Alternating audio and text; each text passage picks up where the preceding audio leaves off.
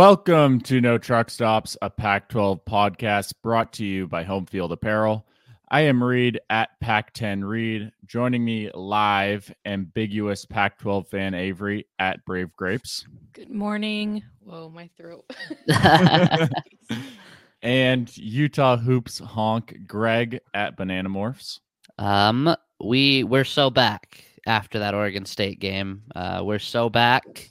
I'm not going to acknowledge anything that happened before that. It's a good palindrome.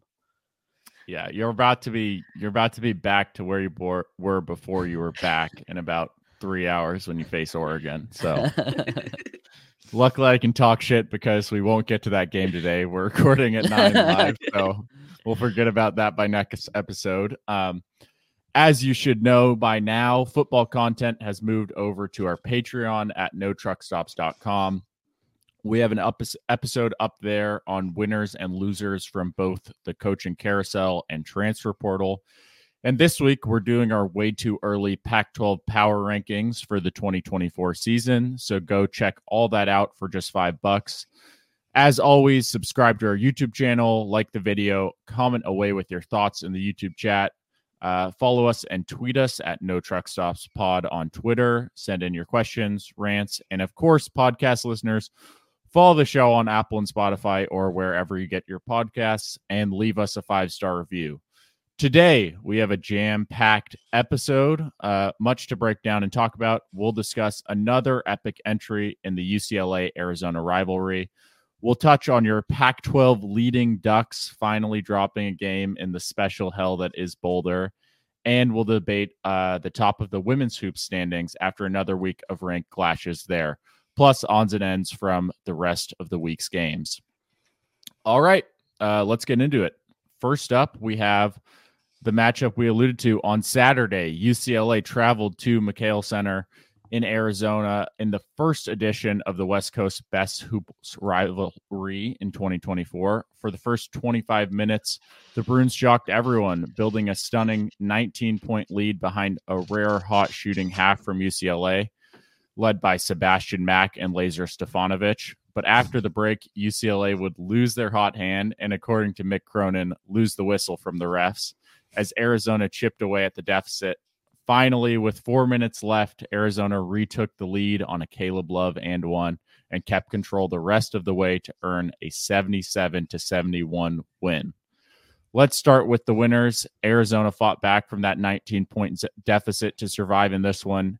Avery, what do you attribute Zona's early struggles to? And are you feeling better or worse about the Wildcats after this performance? I didn't get to watch this one because I was unfortunately stuck in traffic on the way home from the airport, which is the worst thing ever because I really would have loved to see people's reaction to this game. Um I man, I don't know. I do feel worse about Arizona after this game because I do not think very highly of UCLA, especially if you're playing them at home in the McKale Center, which is like one of the best home environments in college basketball, if not the best. Like I don't know how you don't perform incredibly in front of that crowd. Like it's hard to win every home game. Anyways, um yeah, I don't feel great about them. I think that there's a lot of questions. I mean, it's been like that against for Arizona this entire season, right? like, sorry, Reed's just playing with the StreamYard in it. I have to find how to get this overlay back. Okay, I did it. I'm sorry. I mean, there's Keep been a going. lot of moments that have just like reminded me that Arizona isn't some unbeatable giant that can't lose games. So I don't know. Like they won the game. That's good. But yeah, eh, playing close with UCLA like this is is definitely not a good look right now. Especially when Utah beat them by 50. Yeah, I I largely agree with that. Um I mean, this UCLA team is is tough to gauge because we've talked about them in the past and said like their performances this season where they've looked like they're on quit watch, you know. Um, and so given that it's tough tough to hold them to that standard because this is a rivalry game like we talked about. Like this is a game that I think as we previewed, UCLA's always going to get up for this one. And when they're on, they do have the talent um to, you know, look like I don't know. We've seen them look like not a top 100 teams at times. Yeah, look it's very confusing. teams at times against Marquette earlier this season or something. They've pushed good teams before. Um, so I wasn't altogether shocked to see UCLA hang in this game. Um, and I think on the Arizona front, for me, it it it kind of went back to what I'm just starting to feel about this Arizona team in general, which is yeah, they you know, they aren't a number one team in the country like they looked like two years ago. They they aren't just a juggernaut that I think is going to roll through the entire Pac 12 slate, but they do have some answers actually when things are going wrong. Uh, and they did find a way to chip away at this game and, and come back. And I think even a guy like Caleb Love, who went five for 16 in this game, was the one who ultimately broke through and found the and one to put them on top. And that guy to who kind of breaks up the bad moments when your offense doesn't, you know, no one wants to pl- take a shot, everyone's tight. Caleb Love's always there to say, "Pass me the ball. I will shot." I have Kirk no- Risa was there for that last year, though. yeah, but he was. But he, no, no, no, no. Silly Greg, no. um, Greg, what were your thoughts on UCLA or not Uh, UCLA, Arizona? Sorry. Before I- I have like competing narratives in my head right now about how to think about Arizona after this game. Because on the one hand, part of me agrees uh, agrees with Avery. You shouldn't be getting in a close game with this UCLA team. If you're Arizona, you're way too good for them. They're bad, and you are supposed to be going for the Final Four. Like, what are you doing? Uh, but on the other hand, they showed a lot of resilience to come back from 19 down. You know, we've talked, me and Carlos especially, about thinking that Arizona under Tommy Lloyd has been soft. And uh, I thought this was a pretty good, I thought this was a pretty good showing for Arizona coming back from that deficit. Like, that's some grit in a rivalry game. Yeah. My only concern is I'm workshopping a theory that Arizona cares a lot more about these rivalry games than it does about their tournament games because they look so much more interested when they're playing UCLA than they do when they're playing in March, you know? And so like maybe this doesn't mean they'll be more uh prepared to take a punch in March. Maybe they just care too much against UCLA to quit. But uh I think overall, I'm a little more encouraged by Arizona because they showed they can come back from a deficit like that. Yeah, the the rivalry thing about Arizona like playing harder against UCLA, normally that's fine. I think that's fine because UCLA is usually one of the best teams in the country. That's embarrassing this season. like that should not be the case when they're what is their record? Eight and eleven? Like that's so sad. Yeah, I don't I don't know. I I hope that this experience will make Arizona tougher in the tournament because like this is the type of thing you know, we didn't see against Princeton last year. Like Arizona got pinned down and they didn't really come back and find that um obviously it ended up losing. Wait, I don't is know. That, is that true that there's a theory from Arizona Twitter that Arizona played like shit early on because of football announcements? Were people saying that? Carlos said that in the YouTube chat just Did barely. they really? Was that a thing? I That's wasn't ridiculous. I wasn't involved But- in that discourse, but that's that's very interesting that I don't think they care that much. I really don't think they care. I don't think it's that serious to them. I think that they're worried about their own game. Um, but I did see that uh, I think Fifita and T Mac came out. I don't know whether it was at halftime or something, but it was when Arizona was down big. And obviously the comeback came on after that. So whether it was the distraction of the players or probably more likely just the energy in the arena and the halftime adjustments, um, it did coincide, I guess. I don't know. In general, like, how do you feel about this Arizona team? Is this still the best team in the Pac 12 with a bullet? Like, Greg, we can start with you on that. Yeah. the conference sucks, dude. I guess I guess I think I see a path for Oregon contending for that, Yeah. but I still have to see it a little bit more with them, I think. Yeah. Uh what they've Especially done so far, yeah. What they've done so far is impressive, but uh I, I want to see them do it more consistently against good teams because they've still got the stink of the last two years on them. I think uh, the way they played so badly. This is a different team. This is a better team than those ones. But I I'm still in wait and see mode. I still think Arizona is a really good team. Uh, and I'd still be pretty surprised if they didn't end up winning the conference at the end of the year. Yeah, if this game was against like I don't know Cal instead of UCLA, a team that they don't have like this heated rivalry with, then I would be like, okay, maybe. Actually, Cal's pretty electric, so that's not a very uh, Oregon State. If it was Oregon State at home, then I would be like, oh, maybe Oregon could be the best team in the conference. But like the rivalry heat does play a role in this, so yeah, I I need to see more shit from Arizona before I start taking him down a notch. I think that's fair. There's not many contenders. Like I would say Oregon, I mean, we'll get to the Colorado game, so I don't want to spoil that. But Colorado at home, maybe, but Colorado yeah. played Arizona and lost by 40 on the road earlier. So it's kind of tough to say that, right? Same um, thing with Utah. They like home Utah is a contender, road Utah is a sewer dweller of the conference. Yeah. Yeah. So I think we'll see when I think Arizona makes that road trip in early February. So when they do that, probably the toughest road trip in the conference. We'll we'll see how they stand up then. Let's move over to the UCLA side of things because for a moment this team did look like they'd finally realized the potential that was often tough to see this season. Ultimately, they don't have a result to show for it. Greg, what'd you think of the Bruins?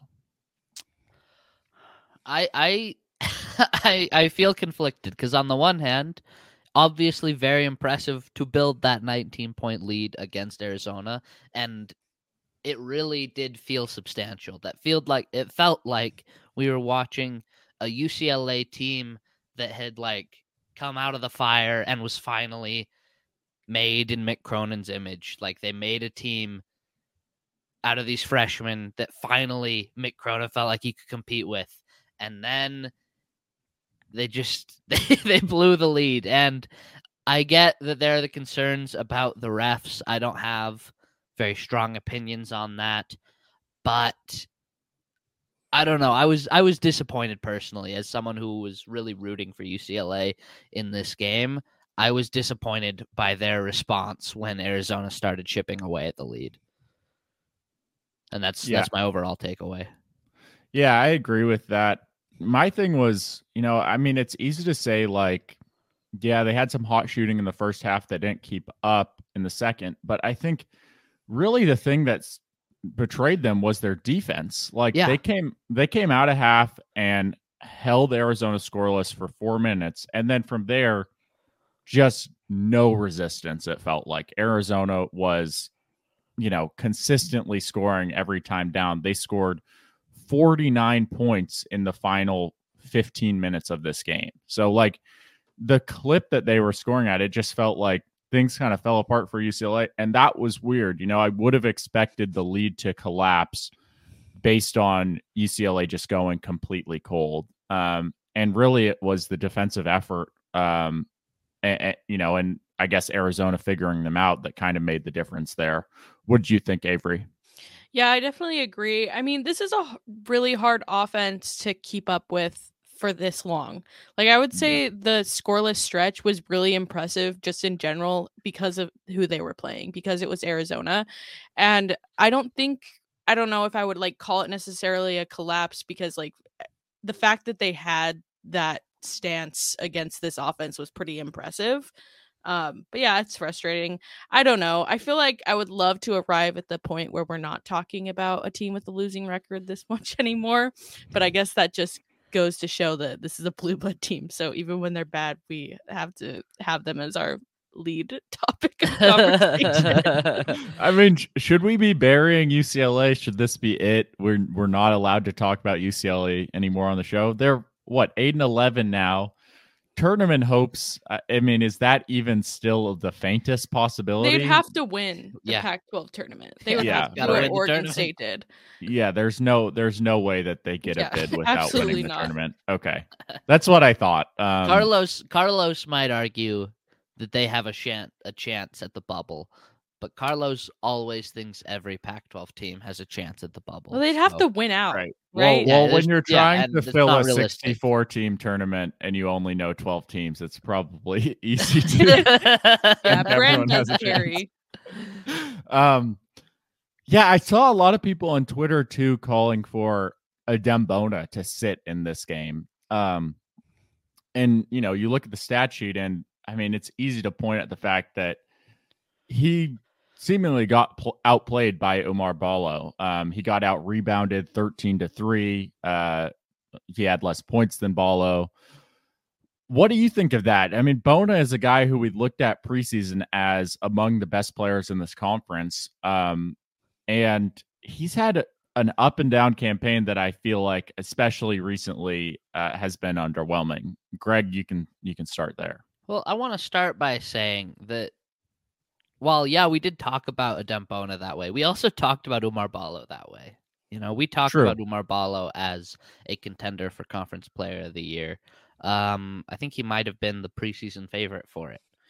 Uh he he's he's a really good player, I think, and we don't talk about him a lot uh because I don't think he's been quite as good this year as we all wanted him to be, but that's still a tough matchup for uh for Adem Bona because Oumar Ballo is bigger than him, and like you like you said right there, uh, Carlos, Bona's rebounding is a weakness, and it's tough when you're playing a guy like Ballo and your weakness is rebounding. Uh, you're always gonna get beat there.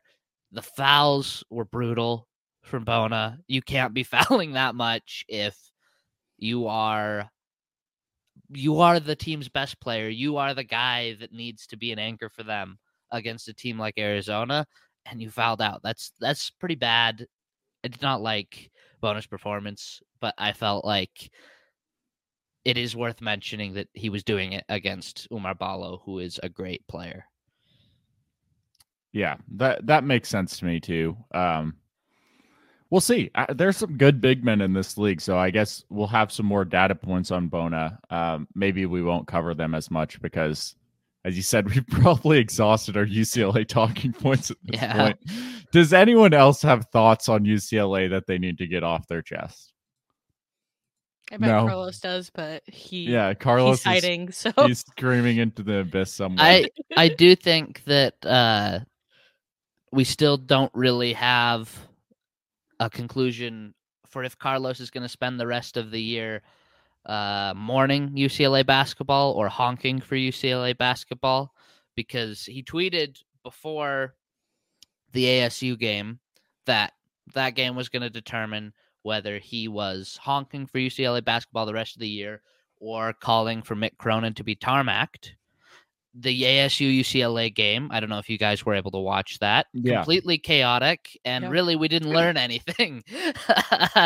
and so I was unsure whether he was going to keep honking. And then we go into an Arizona game. While they lost, they also had a- a 19 point lead. Carlos tweeted mid game that it looked like this UCLA team had finally grown up. They were passing so crisply. It was all looking so good. And then they blew it. And I still have no idea if Carlos is thinking Mick Cronin should be tarmacked or if Carlos is thinking UCLA is going to be good for the rest of the year. Uh, that that's the most interesting narrative surrounding UCLA right now. Yeah, I think he tweeted after the fact, Carlos did, that UCLA is officially a nightmare. This is a team that has lost nine of their last 13 games by my count. Um, and that's the issue here. I mean, it's easy to say if you're just tuning in, oh, but how can you talk about UCLA this way? You know, given that they were so close to holding on, and if they just won a road trip to Arizona to both Arizonas, that would look really good. The issue is we've seen them for the past month and a half yeah.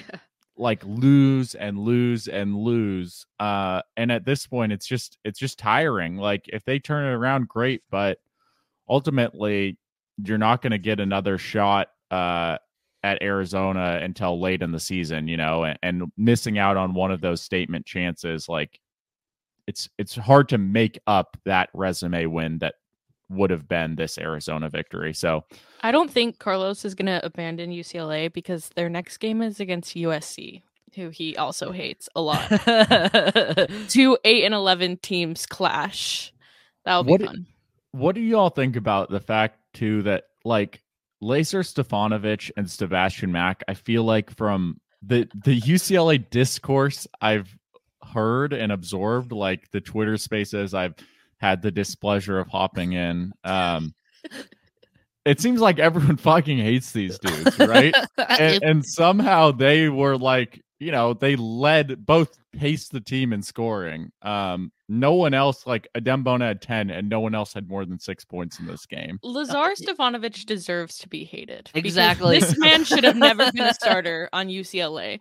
Like, I don't know if I mean he probably would have started on Utah this year because Craig Smith loves him, but like Every he- coach loves him for some reason. I can't don't- figure I it don't out. know what it is, but like he was never gonna be great to begin with. And I I remember preseason when UCLA fans were talking about this team, they were so excited about him, and Greg and I tried to warn them. They Mhm. didn't listen. So I feel like their inflated like viewing of like how they thought Lazar Stefanovic would play is what makes them hate him so much. Sebastian Mack, I think he's great. I mean, he's a freshman. He's still learning stuff. I don't think he deserves the hate that he's been getting, but I understand when like your team was expected to be a tournament team this year because they're UCLA and that's the expectation every year and they put this product on the court, like you're looking for people to blame. So like I get it. I don't Lazar Stefanovic should should not be getting this much time though. That's just I don't understand Here's it. the thing. Here's the thing. Avery, we have watched Lazar Stefanovic on our team and can perfectly regret, uh, not regret, relate to this exact sentiment that UCLA fans have. He is such a frustrating player yeah. because even when he's playing well, it feels like he's playing badly Yeah. because he's taking the dumbest shots. And so, and his, his, his jumper doesn't look very good. So it looks like it's going to miss every time. And so even when he has a good game, you're still having these negative feelings towards him because you want him to be like a centerpiece of your team's offense. And what he is is a chucker that occasionally gets lucky. And Yeah. that's what happened in this game. And that's why uh, UCLA fans hate him. And that's why Utah fans were not that sad to see him go. All right um i think we've we've done well with the roast of lazar stefanovic uh let's take a quick ad break. When we come back we'll talk about oregon colorado a pair of women's hoop showdowns and more. Don't go anywhere Pac 12 sickos, it is women's basketball season. If you have not been keeping up with the Pac 12 women's basketball, you haven't been listening to our episodes, Pac 12 women's hoops is on a damn heater. Uh, they have several top 10 teams. They look like they have four of the best teams in the country, maybe five of the top six or seven. Pac 12 women's basketball is on another level, and you should support your women's teams by going to home field and buying one of their shirts. Uh, one of my favorite shirts right now in the home field UCLA collection is this UCLA women's basketball shirt commemorating their 1978 Nas- national championship. It is a gorgeous shirt. Uh, it's got this lovely cream color, this vintage 1970s logo and design. It's gorgeous. It's super soft. It's super comfortable. I really enjoy it. There's a lot of really great shirts out there commemorating women's basketball all across the Pac 12. You should go check that out. Uh, these shirts are comfortable. They're incredible. They're great to look at. I get comments on them all the time. People being like on the streets just saying, Where'd you get that shirt? That's cool. Uh, especially if you live in a college town where people actually care about these things. I think you'd stand out. Go check that out at homefieldapparel.com. You can save if you're a first time customer by entering the code no truck stops 23 at checkout.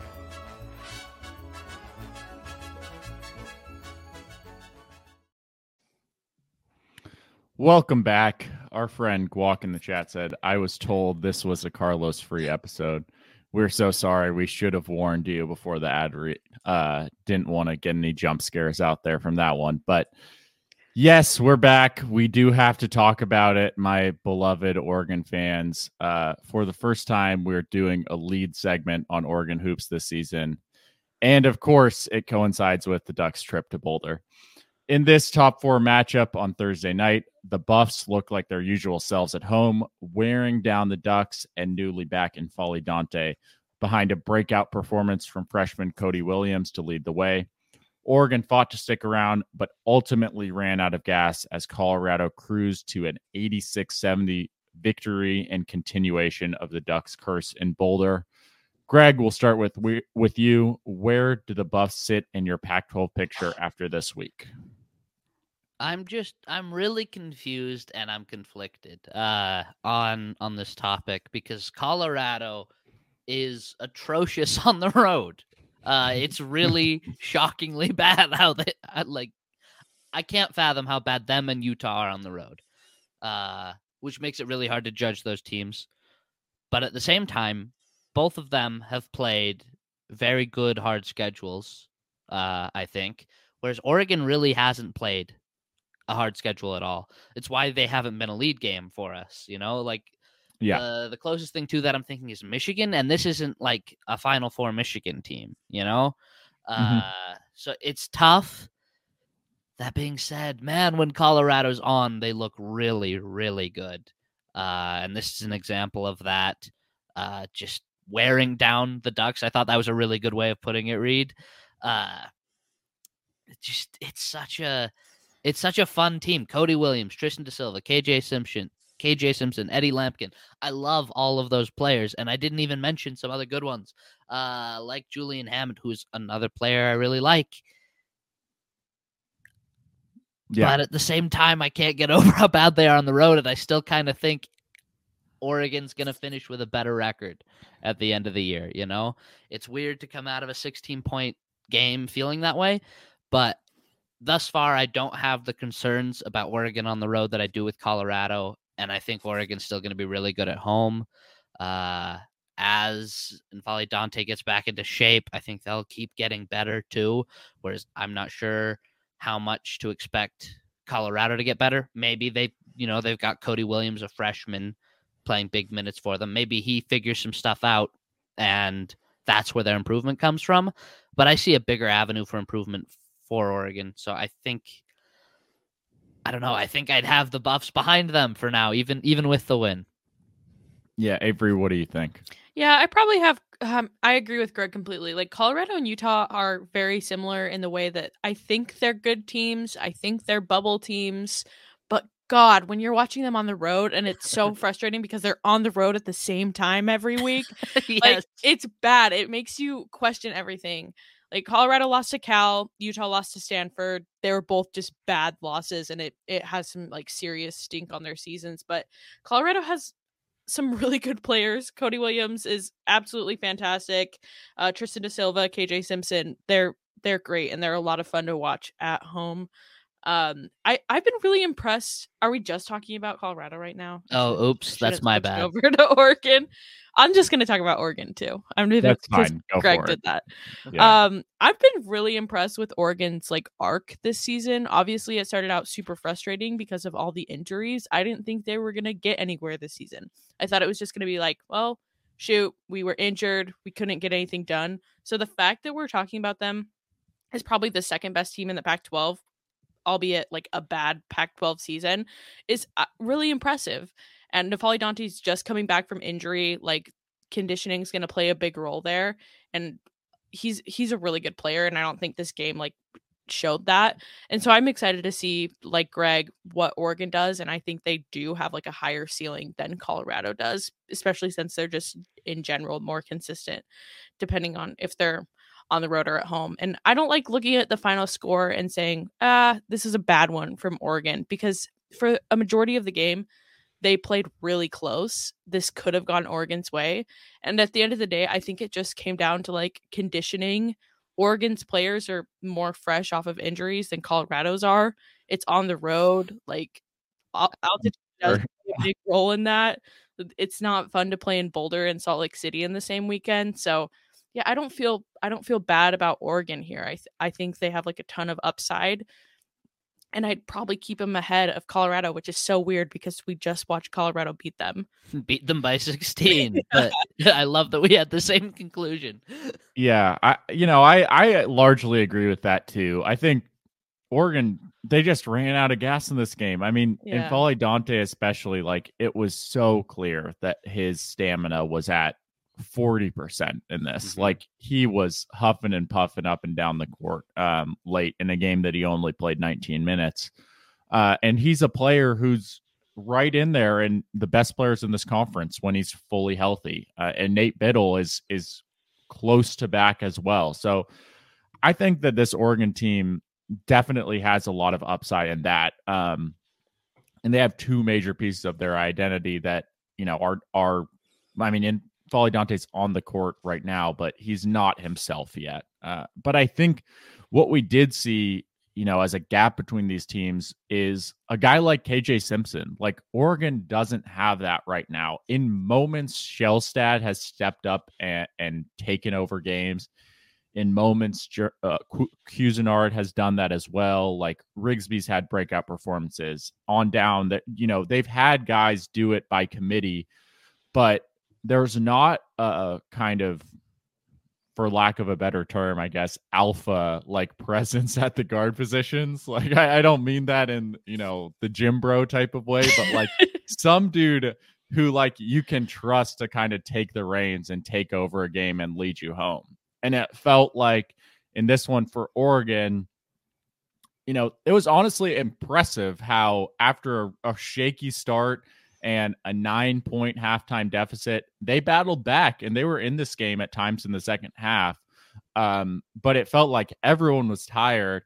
Everyone was looking around and saying, like, okay, who's who's the guy who's gonna take us home? You know? Yeah. And there was no one there to to step up and be like, that's me. I'm I'm the person I'm the leader of this team. I'm the guy with the balls in my ball in my hands. I'm willing to take these shots and create. Um, maybe Dante can be that when he comes back, like not as a guard, obviously, but kind of be a vocal point, and Bittle can do that as well and take the reins off of some of these, you know, I guess more inexperienced guards uh in Shelstad's case, or just players who just aren't at that all Pac 12 level uh in Couisnard's case. So I don't know. I, that was my takeaway from Oregon's perspective. Um, but for Colorado, I think I was super impressed with this game for them. Like on their side, they have a guy like Tristan da Silva who is one of the best players in the Pac-12 and didn't have a be- have his best game. Play for shot four of 13 and they still looked like a juggernaut because Cody Williams went off and KJ Simpson did his thing. Um, and they have a guy like Lampkin who can neutralize, you know, the size of another team. So they just looked so good at home. I was like, Jesus, your best players like sending in a dud and you're beating a team by 16 that Yeah. hasn't lost a game in the Pac 12 all season. That is so impressive to me.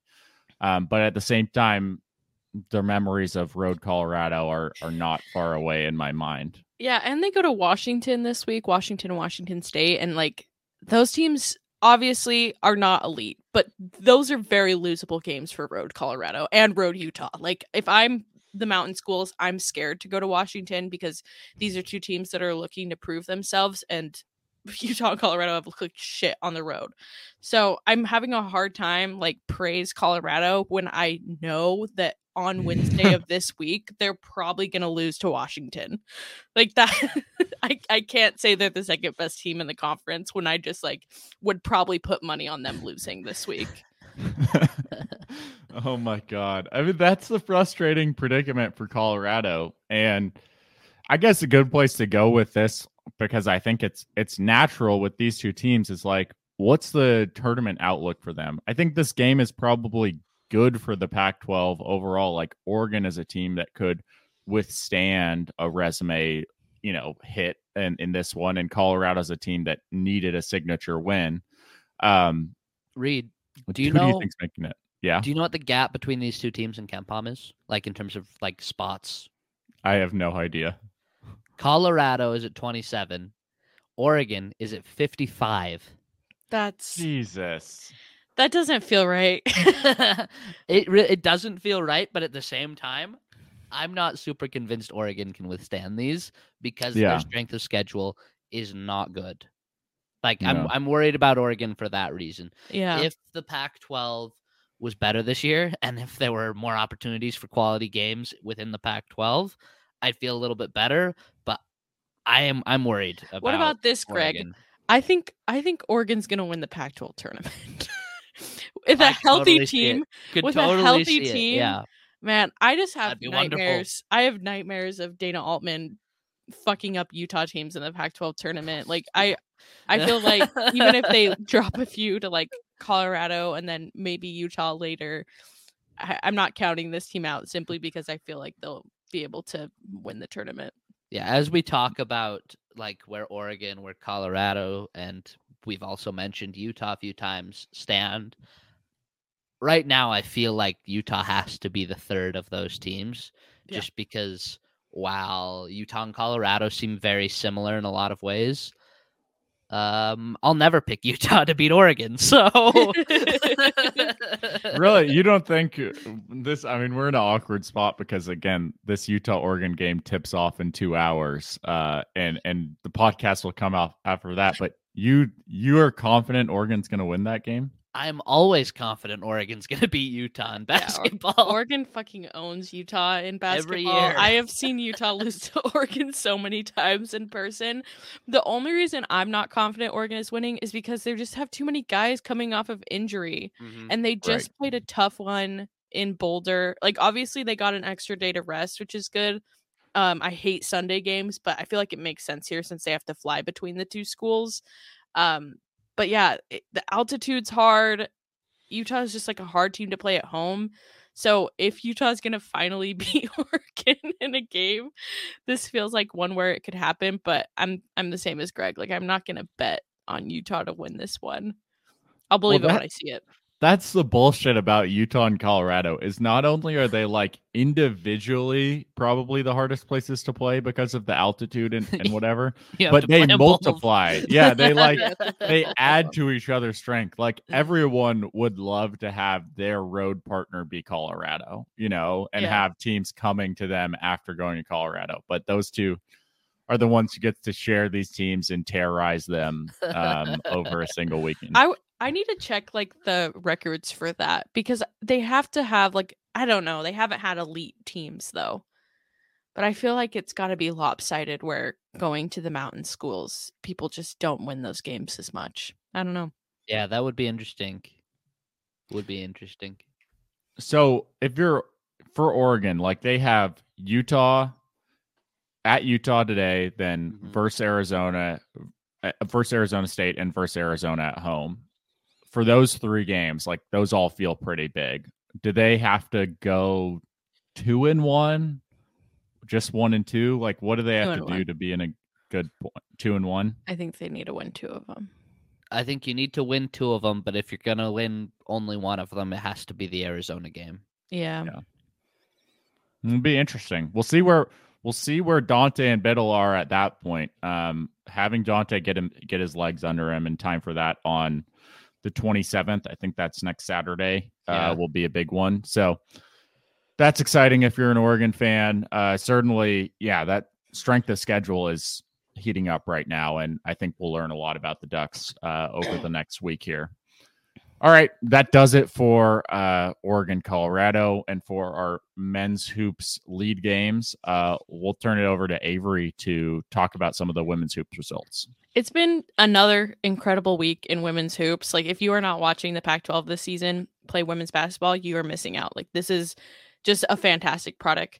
Um it looks like we may be having some changes at the top of the power rankings in the first top 5 matchup for women's basketball this season. Number 5 UCLA took down number 3 Colorado in front of a sold-out crowd in Boulder. Charisma Osborne Osborne was magic again. She had 22 points. On the buff side, Jaylyn Sherrod led with 17. I personally think this is the best basketball game I've watched all season, men's or women's. It was truly fantastic. I Colorado was in front most of the game, and despite some frustrating turnovers from UCLA, the Bruins never let it get away from them. And the scariest thing about this one is that UCLA looked far from perfect. So, like, if this is the product they put out that can beat one of the best teams in the country, like this is not their ceiling. Like they can do better. This is a scary team. So much fun to watch. I know that a lot of UCLA men's basketball fans are like complaining about Mick Cronin right now and their men's team. Um, just pretend the men's team doesn't exist and watch women's basketball because you might have the best team in the country here. They are really, really good.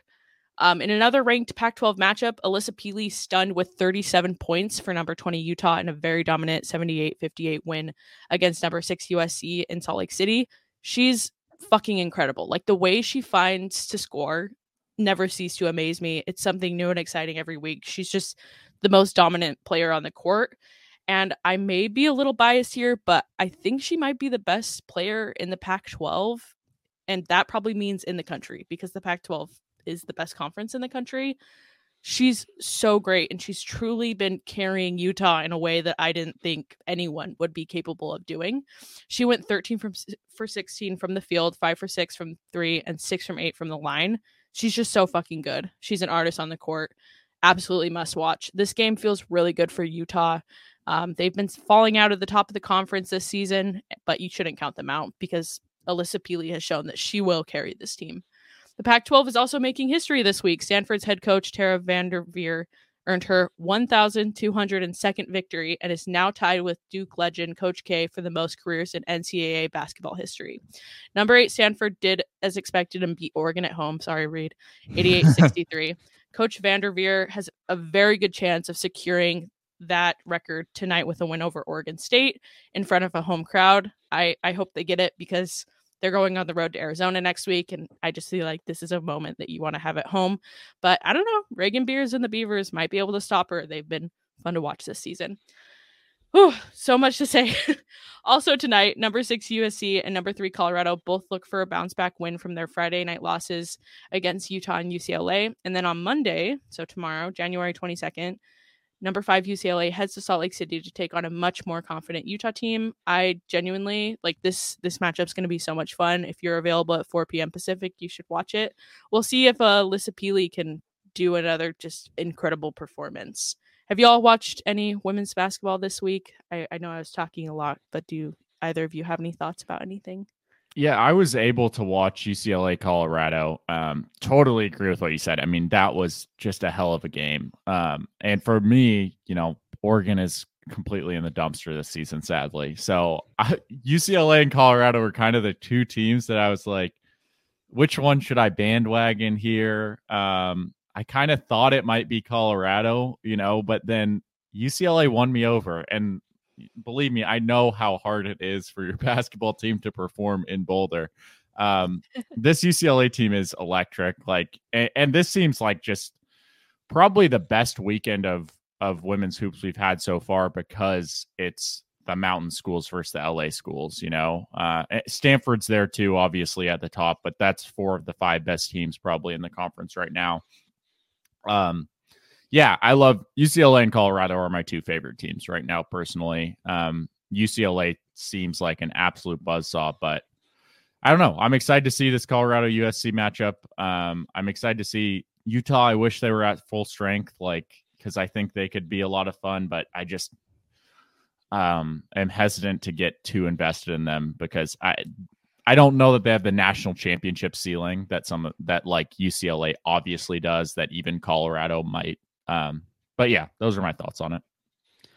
I watched the Utah USC game, and it was a pleasure to watch Alissa Pili dominate like that. Uh, I liked what you said, Avery. She is an artist with the ball in her hand. The way she scores in the post is just it's it, I feel bad for every defender yes. because it's like she's doing some magic on them that sends them the complete wrong way. And then she has just this very easy layup. And it happens every time she gets the ball in the post. Uh, yeah, I think she's the best player in the Pac 12, but obviously I'm biased because I've watched Utah far more than any other team. I didn't year. even mention that she's a former USC player. Yes, so she scored 37 points against her former team. Like she's she's incredible. I'm such a fangirl for her. Like she's probably the most fun basketball player for me to watch this season. Obviously, I'm a Utah fan, but wow, she's just so fucking good and so dominant and just owns the court and such a pleasure to watch. Um, do we do you have more on women's hoops or should we get to rapid fire? We can get to rapid fire. Okay, cool. Let me cue up the music one second.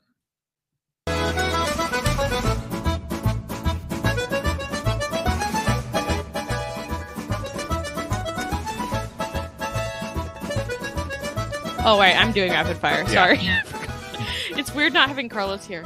Um, so rapid fire this week: Arizona State beats USC 82 to 72. USC continues to look less and less like one of the most talent-filled teams in the conference. After a humili- humiliating loss to UCLA, the Sun Devils bounce back with a win over the Trojans. And Bronny James hit his head on a sign. I hope he's okay. It was all a bit of a garbage fire. Do either of you have thoughts on this one? Frankie Collins is fucking back. All right, that is Pac-12 uh, all Greg team starting point guard Frankie Collins. he was incredible, picking USC's pocket all day, shooting well, passing well as always. Uh, I love him. ASU. I wish I wish you didn't have him. You don't deserve him. Frankie Collins won me over too. I'm I'm a subscriber to the All Greg team now as well. Um, yeah, I, I'm I'm done talking about USC, so I'm just not even going to mention them. But maybe maybe I'm doing a Carlos here, but like Arizona State is alive for an outside shot at the tournament. Maybe if they get really hot, I don't know. They do this Um, every season, Reed. They they, they they made it last year. they seem far too chaotic, right, to kind of pave their way the rest of it. And I don't think the Pac-12 uh, has enough quality opportunities for them to improve the resume. Like last year, the Pac-12 had some good games. Like they had a was it number one Arizona when ASU hit the buzzer beater on them? Something yeah, like the number that. half one, yeah. or whatever. Yeah. Yeah, and the Pac-12 just won't have an opportunity for Arizona like that again. Frankie Collins deserves to play in the tournament, though. He's very, very good.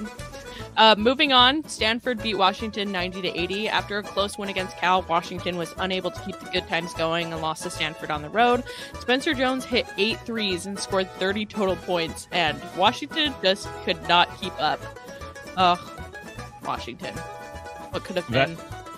That's Reed's preseason draft selection, Spencer Jones, just so people know. Uh, the one part of Stanford I was right about this year. Oh my God. They are.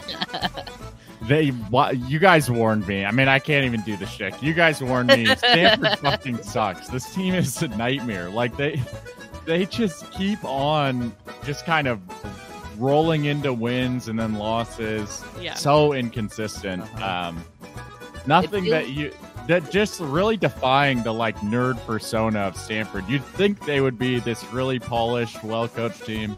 Not not at all. And it's been the same thing for like three years. Like, I nothing just- has changed. It feels like Stanford only exists to give teams bad losses. Yeah. Like, because I, I only think of Stanford wins in terms of, man, I can't believe the other team lost that game. That's a bad loss for whoever lost to Stanford. But it keeps happening. Like, it It's happened happens to- frequently. happened to Utah. It happened to Arizona. It's Happened probably to going to Washington. keep happening to everybody. Yeah, it, it really, I don't know. I feel like we could have counted Washington out of the bubble before this one, but this feels like the moment where Yeah. we're like, goodbye. Hopefully you fire Mike Hopkins this year, but I don't know. We'll see. Um, another Washington school, Washington State, also split the Bay Area schools. Uh, they lost to Cal in overtime, 81 75. Every time I think we're getting somewhere with Washington State, they do something like this. The Cougars lost in overtime to an electric performance from Cal. Jaylon Tyson had 30 points, and Fardaws Aimaq had 14 rebounds and 18 points. Cal might be figuring it out. I don't know. Carlos is like the resident Cal fan here, and he's not here today, so he thinks Cal is electric. I'm. I think they can be electric. I don't. I don't know how I feel about Washington State. Uh, I think Cal's Fardaws electric. Is starting all Greg team center. So That's right. uh, he's a good pick. I, I think Kyle is very electric, him specifically. But go on, Reed. Sorry. Yeah, the weird thing here is like with this Washington and Bay Area schools, they all went one and one in the round robin this weekend, and I I'm left despite the fact that Cal is, is seven and twelve right now. They're in the best standing of the Washington and Bay Area schools to me. Between these four, Mark being down as a Cal supporter, like the other ones are so frustrating. At least Cal has surpassed the very low expectations and been very entertaining doing so. I'm frustrated watching everyone else Cal, I'm like, good job. I didn't expect anything from you, and you're somehow doing this. Cal is seven and twelve, and Washington State is thirteen and six. And you feel that way?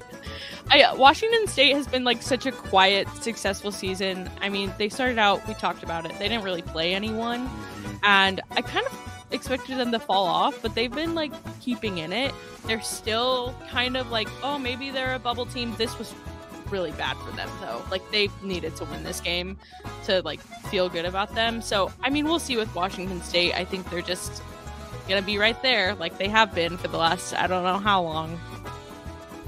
Yeah, that sounds about right. Sadly. Cool. Finally, Oregon State was swept again. They lost to Colorado and Utah. It, it's a tough it's a tough road trip, but they lost by a combined 70 points. So we'll see. Hopefully, the Beavs can bounce back at home against the Arizona schools. I would not want to be playing the Arizona schools after I was just swept by the Mountain schools, but do you guys believe? Listen, the Peyton years is just such an electric podcast. I love them. That I find myself believing each week. Uh, each week we go into the weekend, and I think they're going to surprise some people this week. I took the Oregon State money line against Utah before the game because I thought with no Rollie Worster, Jordan Pope might have the opportunity to really cook Utah. Didn't happen, but I, I still think I still think Oregon State is not they're not sewer trash. They're fine. Yeah. I mean, they have a winning record right now. Exactly. Which is great. I think it's more than what like a majority of people expected from them this season. And Jordan Pope is just so He's fucking so good. good. He's Yeah. one of the best players in the conference. So yeah, I, I like watching them. I, I want them to get a big win. Hopefully they beat one of the Arizona schools this week. Oh, that would be wonderful. Do you feel better about them or Cal right now? Oh, Cal for sure. Yeah. Uh, I think Cal is definitely a better team. yeah. Oregon State kind of starts and stops with Jordan Pope. That's the problem. Cal Yeah. has it for depth. Hopefully, I mean, what is, I think on Thursday they host Arizona, so hey, who knows? Maybe that's the that's the game that really turns it around for them. Oh yeah, Certainly. they were scoreless for 11 minutes against Utah. oh, that was worse than I Brutal. remembered. Oh no! Yeah, I forgot that it was that long. That's so long. Oh my god. I'm oh. sending love to all my Oregon State fans out there. You guys Yeah. can beat Arizona, I believe. Certainly, at least if they beat Arizona, that won't derail someone's tournament case because Arizona's in regardless. So we can we can root for the upset in good conscience there. Anyways, that's it. That's all we have. We got some fun basketball to watch today. Uh, some women's hoops, and of course, Oregon destroying Utah. Surely that won't age poorly for me. Um, go check those games out. Uh, and of course, if you're dying for football content, go check out our Patreon at notruckstops.com. We'll have, like we said, the way too early Pac 12 power rankings for 2024 on there this week. But for now, I'm Reed. That's Greg. That's Avery. Thank you for subscribing to our YouTube channel. Thank you to Home Field for sponsoring this podcast.